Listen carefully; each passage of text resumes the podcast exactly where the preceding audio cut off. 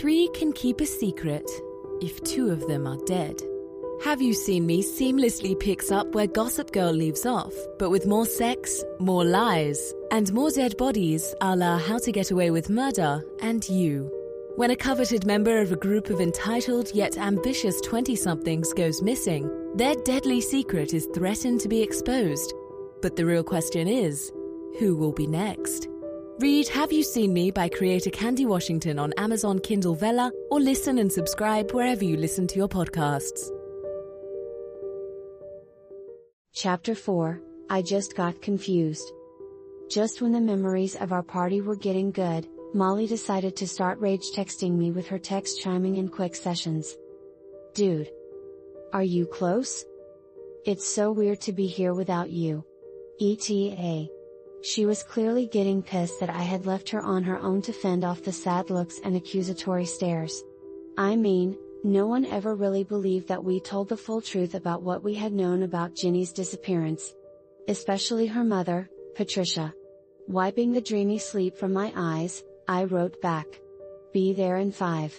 Ugh, my car was steamy. The LA heat had settled into it and since the AC wasn't on there was no escape. I patted the now moistened makeup back into my face and decided that I deserved a few more moments down memory lane. Again, the familiar ghosts of the past had started to warmly wrap themselves around me as I was cocooned in the state of not knowing whether or not I was remembering or dreaming. I could see in my mind's eye Ginny clicking her way to answer the doorbell and my salty lips parted into a relaxed pout as the memories began to fade back in. Ginny swung open the front door with the eagerness of a child tearing open its first gift on Christmas. Excitedly. Nervously. With an eager readiness. Hi, babe. Brock's deep voice cooed at the sight of his hot girlfriend in a tight dress and pink sparkly tiara. Ginny automatically twirled so that he could take in the full sight of her long lean legs and perky ass. Hi babe. She cooed back while wrapping her arms around him. He and Bradley were both in full toga gear complete with gold leafed crowns. Didn't think I'd miss my babe's big housewarming party, did you? Just had to pick up some party favors. Brock patted the black leather pouch that he was holding. That's my man. Ginny slipped her tongue into Brock's mouth as a way to show her appreciation for him bringing the goodies and as a prelude for what was to come. Brock then scooped up her cheeks in his hands and gently squeezed them. As she felt his excitement, she coyly backed away. Not so fast, babe. Drop 'em. She pointed over to the chicly decorated shelf that had two black containers on it.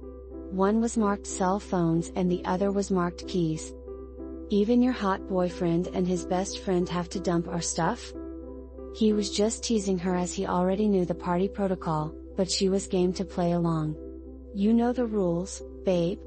No drunk driving. No photos. No videos. No cells. And no fucking posting.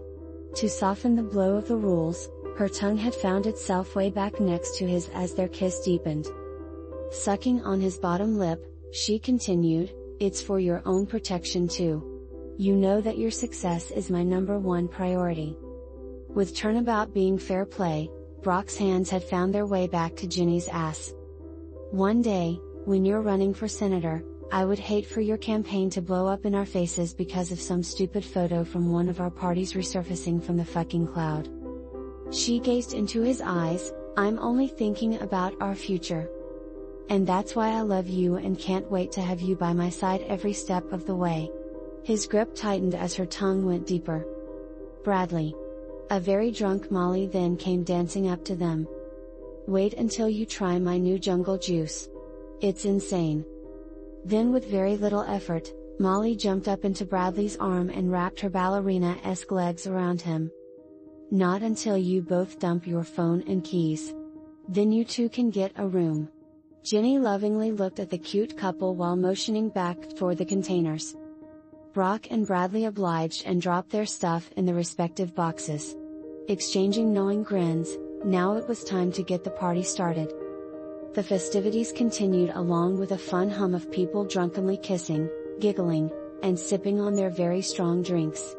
A few of Brock and Bradley's old frat brothers had challenged each other to an arm wrestling competition with the loser having to chug an entire pitcher of beer. We cheered them on as our tiaras sparkled and their togas stained from the booze. My belly, now full of champagne and empty of food, began to growl. I made my way to the kitchen to see if any of the tiny lobster rolls were still left. Bending over with my head almost all of the way inside of the refrigerator, I could feel the tight gold sequin dress slowly crawling up higher and higher on my thighs, just barely kissing my lower bum. Then all of a sudden I felt the warmth and hardness of someone pressed into the back of me with their large arms wrapped around my waist. Startled, I popped up out of the fridge and pushed the presents off of me.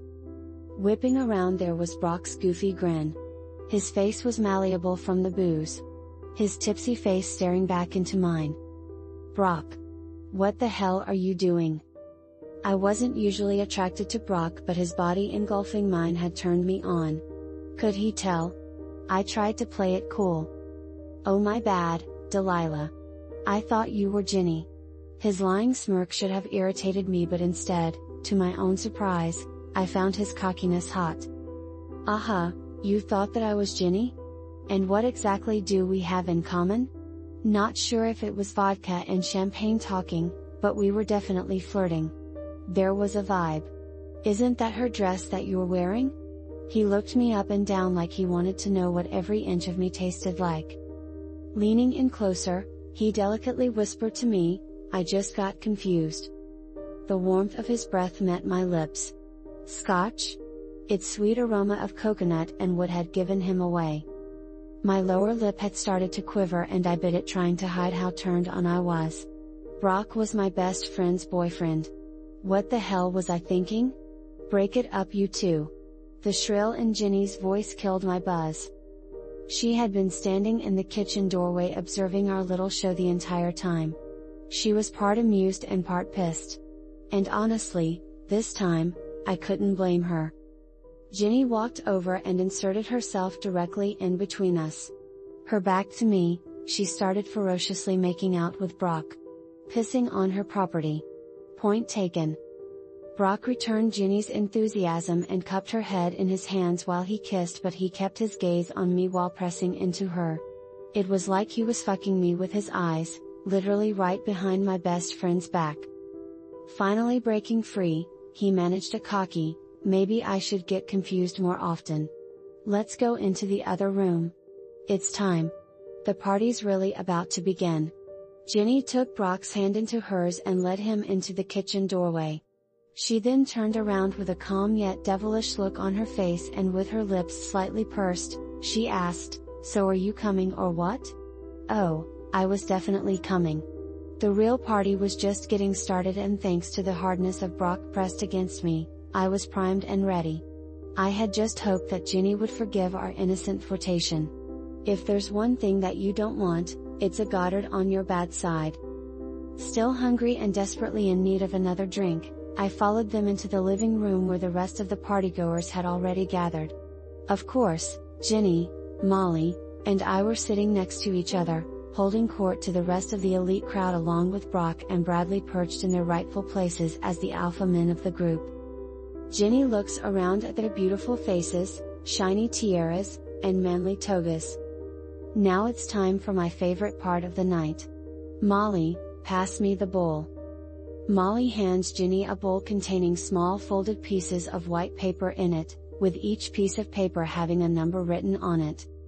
You could feel the anticipation spreading throughout the room. Ginny looked regal as her lips curled into a wicked smile. Now, Who's really ready to party? Hey everyone, it's me, Candy, and I'm the creator of Have You Seen Me? Thank you so much for listening. And don't forget to rate, review, subscribe, and share this podcast. Join us over on Facebook, Instagram, YouTube, and Amazon Kindle Everything is linked below, and I'll see you next time.